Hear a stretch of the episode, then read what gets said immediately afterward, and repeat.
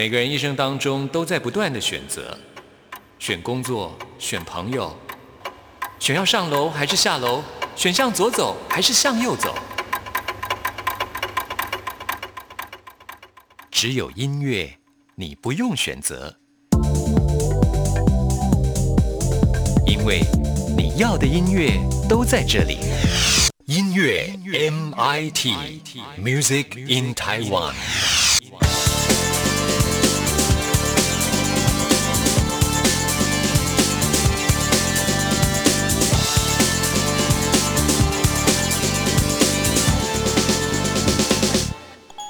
J 音乐盒。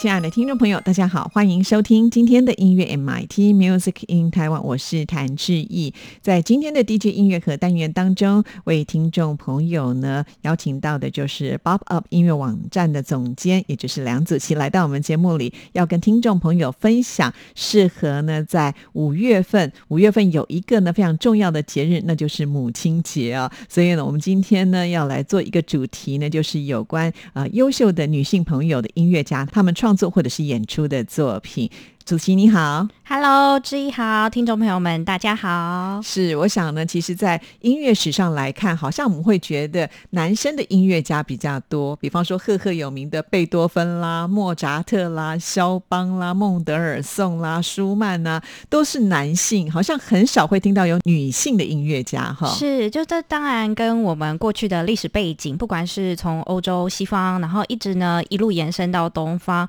那其实呢，我觉得各国大家的文化在早期的时候，真的还是比较是男性主义为主的社会的这样子的氛围，所以呢，其实女性呃，相对不管是艺术家也好啊，还有包含就是社会上面、政治上面也好，就是跟我们的整个经济发展这些都息息相关。那特别呢，在音乐圈里面呢，就我们比较少去提及到一些女性的作曲家，那甚至包含是近年才会比较多一些女性的演奏家崭露头角。那其实我觉得这都我们的生活是很贴近、很相关的，是，所以并不代表说女性并没有这样的才华，而是可能在当时的一个社会的氛围当中，女生即使有才华，可能她是被打压的，或者是不被期望要从事这个行业的。是，就是即使呢，她是啊非常的富有才华，在不管是任何的方面，但是碍于就是性别上面的这样子的一个限制，虽然现今就是我们已经在不管是说女权上面啊，或说在两性平等上面已经做了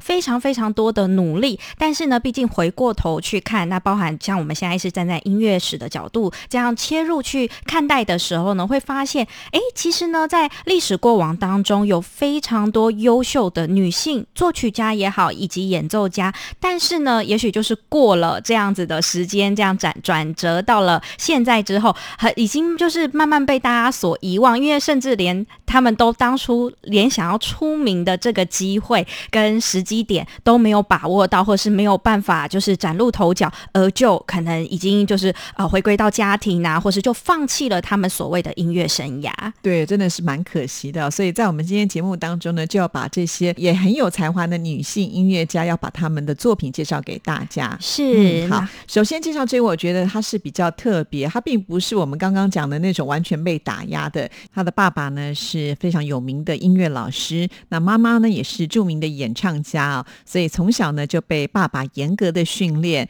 其实他爸爸有刻意栽培，在他十二岁的时候呢，就以音乐神童的姿态呢公开演出啊。之后呢，就有天才少女钢琴家的名号了。对，就是大家所熟知的 Clara Schumann，就是呢克拉拉舒曼。那大家会更认识的，当然就是他的先生舒曼。对，就是舒曼。那刚刚志毅提到的，他的爸爸呢，他的父亲就是叫做 Vic，那这个维克呢是克拉拉他的父亲。其实从小在女儿的身上下了非常多的苦心，在栽培音乐这条路上。那我觉得克拉拉舒曼本身自己他的整个天分，在很小的时候就已经显现出来，就包含了他的作曲以及他在钢琴演奏上面的功力，都是相对的非常有天赋的。其实呢，照理说，如果是在我们现在的社会，照理说应该大家就会广为，在网络上面会流传影片呐，被大家转载呀，然后也许会追捧，就可能会成为一个当红的一位演奏家。但是呢，因为克拉拉舒曼在所在的这个浪漫乐派这个时期的时候的社会背景，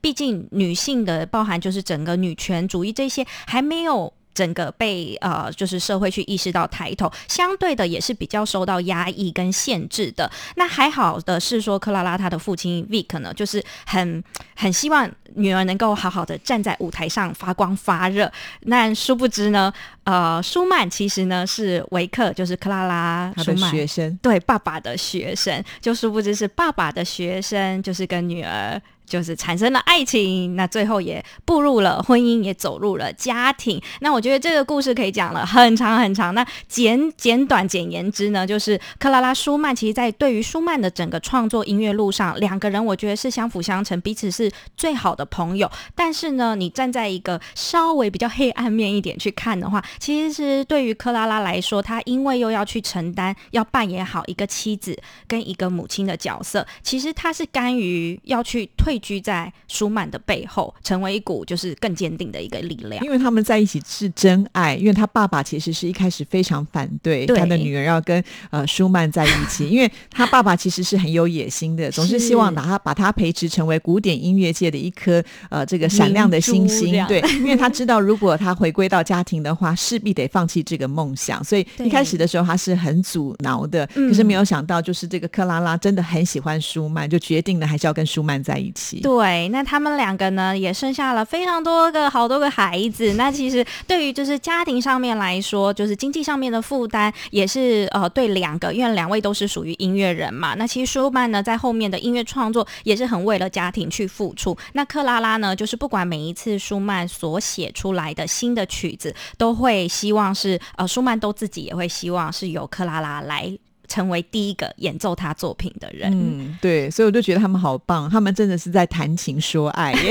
就是情是钢琴的情。对，我们现在这样往回看，大家会觉得哇，很浪漫。但相信在当下那种情景，其实一定会有非常非常多的一些呃心情、心灵上面的，还有包含现实层面要去克服以及去面对的。那今天在节目当中呢，要分享的就是克拉拉舒曼，不是他去演奏舒曼的作品，而是就是他自己所创。做的这一首钢琴曲，那我自己个人是认为这一首非常的好听，很适合在开场的时候呢分享给听众朋友。那跟大家来介绍这是什么样的曲目呢？呃，这一首呢是克拉拉舒曼所写的第二号呃钢琴的诙谐曲，那它是呃 C 小调的这个调性。那其实呢，我觉得在旋律线上面的，还有那种情感的层次上面，我觉得跟舒曼的作品给人的感觉，其实真的略有雷同的相似之处。我一直以来都觉得。的舒曼的音乐跟他的名字是很接近的，就听起来会很舒服的感觉，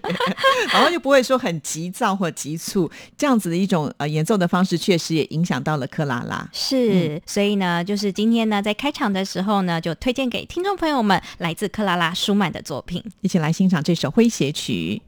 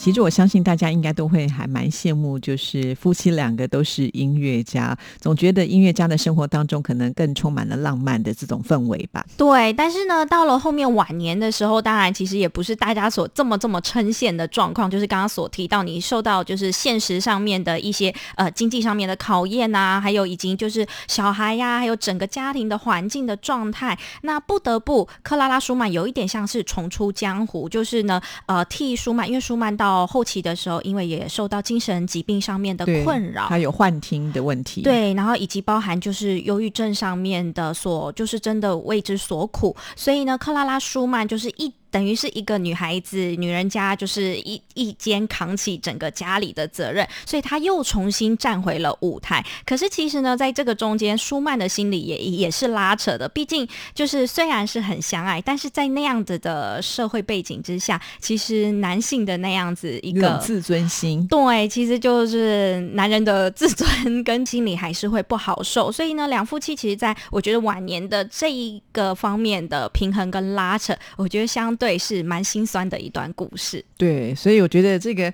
呃伟大的这种爱情故事啊，在背后或者是在整个大环境当中，都可能会有很多的考验了。哈。是所以真的就是在他们的情音当中，也是可以展现出来的啦。。对，就情感层面，我觉得相对在他们作品展现的那个层次度，是有别于其他的一些作曲家给人的感受。对，好，那接下来介绍这位，我觉得他也是超级厉害的。没错，就是呢，我们提到今天在节目当中呢，虽然介绍非常多的都是古典音乐派时期的女性作曲家，那其实呢，这些真的比较都是大家所少为人知的，但是他们的家庭里面的成员都是大家可能所熟知的这些男性的作曲家也好，或是音乐家。所以接下来这一位呢，Fanny Mendelssohn，他呢是芬妮孟德尔颂，已经有出现他的这个名字了，就是大家所熟知的钢琴作曲家孟德尔颂的姐姐。是的，是，就是呢，原来呢，其实如果不说的话，也许很多人不知道，原来孟德尔颂还有一个姐姐呀。对啊，而且他姐姐也超级厉害的。没错，就是也是天分跟天赋相当资质很优异的一个孩子。那我觉得跟克拉拉舒曼稍微比较不一样的地方是在于说，孟德尔颂的家庭里面，因为毕竟他们家境是相对优渥的，嗯所以呢，Fanny 从小其实。被爸爸寄予的厚望就是你好好的，就是当好你贵族该有的整个的仪态啊，还有就是女生就所谓这种三从四德，你好好做好这些就好了。对他爸爸一直希望他弹钢琴就是你的兴趣、你的嗜好，是你不需要去当音乐家，没禁止他去当音乐家的。对，就是跟克拉拉舒曼的爸爸的这样子说，去非常的把想要把女儿积极的推向舞台是，呃两个是完全不大一样的状况，跟不大一样的时空背景。所以呢，芬妮呢在小时候，虽然她在音乐的造诣上面，其实甚至可能比孟德尔颂弟弟还要来的更厉害。对，还要来的更好。但是因为就是受限于就是爸爸对他的期待，还有整个家族也是认为，哎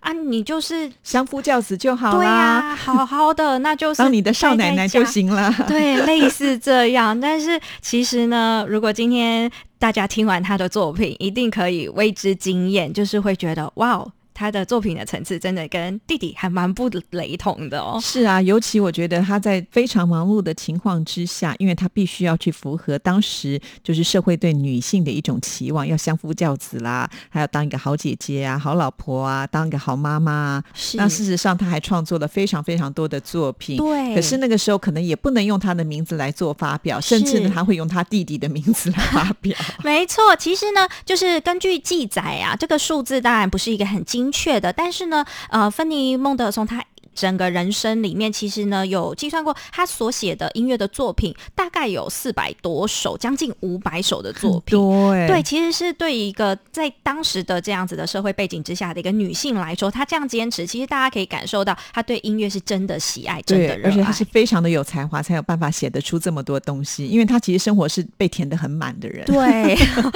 对，就是被生活包围。那因为她自己也是，也后来也就成为了一个好的妻子，也是有了孩孩子，他自己的孩子，但是他还是努力不断的产出自己音乐的作品，不光光只是有呃钢琴的部分，以及呢还有其他的呃神剧啊、清唱剧，还有一些室内乐，就是各种类型的作品，其实芬妮孟德尔颂都是有写过的。是啊，而且其实孟德尔颂跟他的姐姐感情是非常好的。我印象当中，好像就是他姐姐去世之后，他弟弟就是因为太难过，所以在同一年当中，他弟弟后来也就这样离开了耶。对，就是姐弟俩感情，我觉得是呃，就家里面的人的情感是他们家算是非常的紧密，就是以孟德尔颂这一家非常非常的紧密。那我觉得就是在音乐上面的这样子的才华，就是真的是标准的音乐世家。是好，那我们呃要来推荐的是哪一首曲子呢？哇，他这么多将近五百首的作品，好难挑。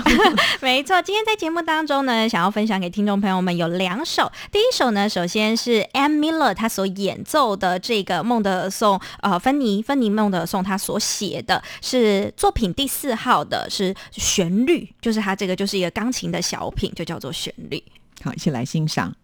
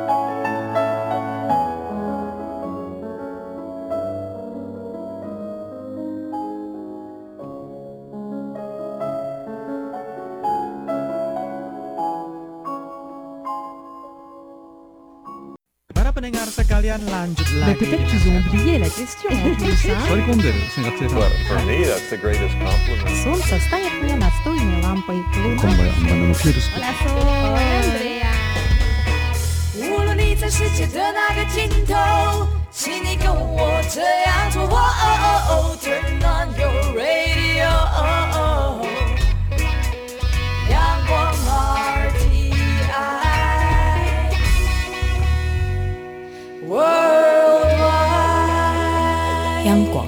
联系世界的桥梁。这里是中央广播电台台湾之音，听众朋友现在收听的节目是音乐 MIT。在今天的节目里呢，为听众朋友来进行的单元是 DJ 音乐盒。那今天已经是四月底了，马上就要进入到五月份了。五月份呢，其实有一个非常重要的节日啊，全世界都在这一天，就是第二个星期天的母亲节啊。那我们也就联想到了母亲这样子一个女性的角色。事实上呢，在音乐史上来看呢，也是有一些非常优秀的女性音乐家。所以呢，我们今天就为听众朋友来做介绍啊。那刚才呢，介绍的就是呃芬尼孟德尔颂啊。那我们今天邀请到的来宾呢，就是 Bob Up 音乐网站的总监主席。刚才也提到要播两首他的音乐作品啊。那接下来你想要推荐的是什么呢？想要推荐的呢，是他这个作品是钢琴的三重奏，是低小调的三重奏这一首的其中第一乐章。就像刚刚前面提到了，他不是只有创作钢琴的独奏曲而已，也是有创作像室内乐啊，还有清唱剧等等这一些其他不同类型。那为了让听众朋友们一饱耳福，就是因为比较少接触到啊，原来孟德尔颂还有一个这么有才华的姐姐，所以今天在节目当中，希望分享给大家两首不同芬妮她的作品。好，那就一起来欣赏喽。